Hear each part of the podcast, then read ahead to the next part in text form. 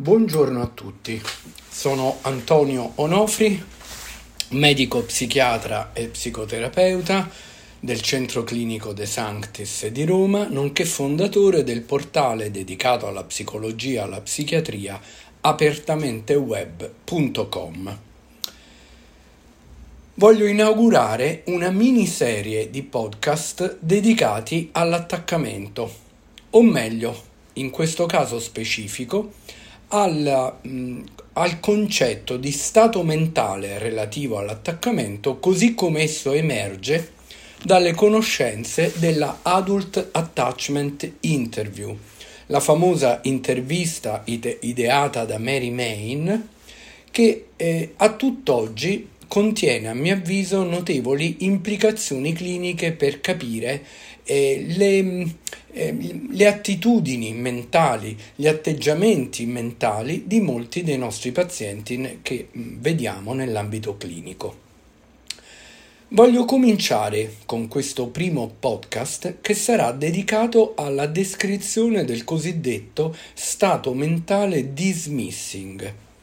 Dismissing è un termine anglosassone eh, che indica sostanzialmente un atteggiamento distanziante rispetto appunto all'attaccamento. Ma voglio ricordare innanzitutto brevemente che cos'è l'Adult Attachment Interview. È un'intervista semistrutturata, quindi con domande eh, il cui ordine è come dire precostituito, ma che sono domande aperte, a risposta aperta in cui viene ehm, il tema che viene portato all'attenzione è la propria storia di attaccamento, cioè sostanzialmente viene chiesto all'intervistato di raccontare la propria autobiografia dal punto di vista dei rapporti avuti con i propri genitori da bambini. L'intervista procede in genere con un doppio registro di domande che, come dire, indagano l'aspetto semantico, le descrizioni generali di questi eh, legami di attaccamento di questi ricordi con il registro episodico in cui vengono richiesti alla persona intervistata esempi specifici, fatti che possano meglio illustrare la presa di posizione che in genere manifestano rispetto al rapporto avuto con i propri genitori. Le risposte all'Adult Attachment Interview vengono classificate secondo eh, quelli che mh, sono riconosciuti come gli stati mentali rispetto all'attaccamento. Che cosa vuol dire stato mentale? Vuol dire l'insieme di eh, atteggiamenti più o meno consapevoli, più o meno espliciti o molto spesso impliciti che emergono dalle interviste e che hanno a che fare con le aspettative, le prese di posizione, le valutazioni cognitive, il riconoscimento degli effetti su di sé delle proprie esperienze di attaccamento e quindi, come dire, la presa di posizione del soggetto rispetto al legame di attaccamento. Il compito dell'intervista è anche un compito quindi di autoregolazione emotiva perché ovviamente durante l'intervista si attivano emozioni a volte importanti, potenti e mh, mm, si assiste a un tentativo più o meno ben riuscito a seconda dei casi da parte del soggetto di autoregolare lo stato emotivo così come via via viene eh, come dire elicitato dalle domande poste dall'intervistatore. Inoltre è un compito collaborativo, si dice, perché viene chiesto di rispondere a queste domande in maniera aperta, eh, riflessiva, non difensiva, non con risposte preformate, inscatolate, non con tentativi, anche qui più o meno ben riusciti da parte dell'intervistato, di tenere a bada questo tema dell'attaccamento. Bene, alla luce di quanto vi ho detto fino adesso, è importante ricordare come emergano dall'Adult Attachment Interview dei veri e propri atteggiamenti diversi che possono essere classificati in base a una formazione specifica, a un manuale, a un addestramento ovviamente che richiede del tempo e dell'attenzione prolungata, ma che sostanzialmente può essere ricondotto a una serie di tipologie. Le tipologie sono uno stato mentale sicuro, uno stato mentale dismissing, uno stato mentale entangled, di cui ci occuperemo la prossima volta, nel prossimo podcast, e uno stato mentale unresolved, irrisolto rispetto a traumi o lutti. Questi stati mentali sono importanti perché sembrano correlare con una discreta significatività, anzi piuttosto alta significatività, con il comportamento del bambino, nel caso abbiano figli, dei soggetti intervistati, così come esso viene mostrato in quella procedura sperimentale denominata Strange Situation ideata da Mary Ainsworth. E così vi dico subito che lo stato mentale sicuro da parte della persona intervistata, nel caso abbia un figlio, questo figlio ha tutta la probabilità a un anno di risultare con un attaccamento sicuro alla strange situation.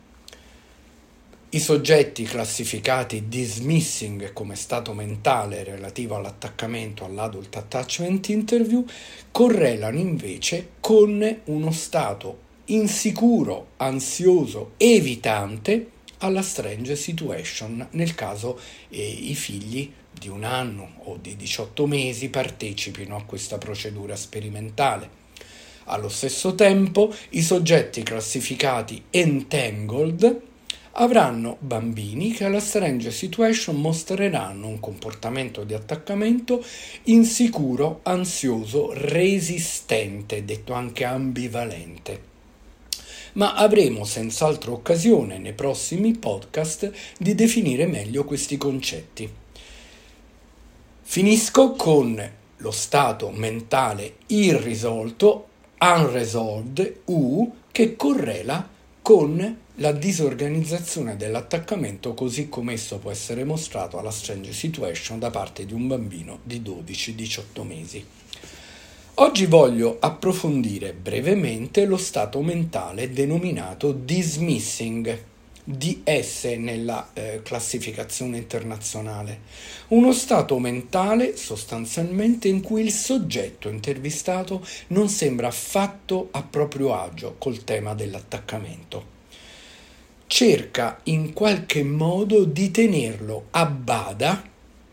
di mm, restringerlo, di eh, limitarne il significato e il peso nella propria vita, di tenerlo a bada sostanzialmente, attraverso delle modalità che hanno a che fare con un tentativo di bloccare il procedere dell'intervista dichiarando più e più volte, anche come prima risposta offerta alla domanda dell'intervista di non ricordare, di non avere ricordi dell'infanzia e anzi ancor più di non avere nulla da ricordare. Inoltre spesso manifesta quella che viene chiamata una idealizzazione dei genitori, dicendo che tutto è andato bene nel rapporto con loro, che erano dei genitori fantastici, e straordinari, ma sostanzialmente non riuscendo a portare alcun ricordo a sostegno di questa descrizione semantica.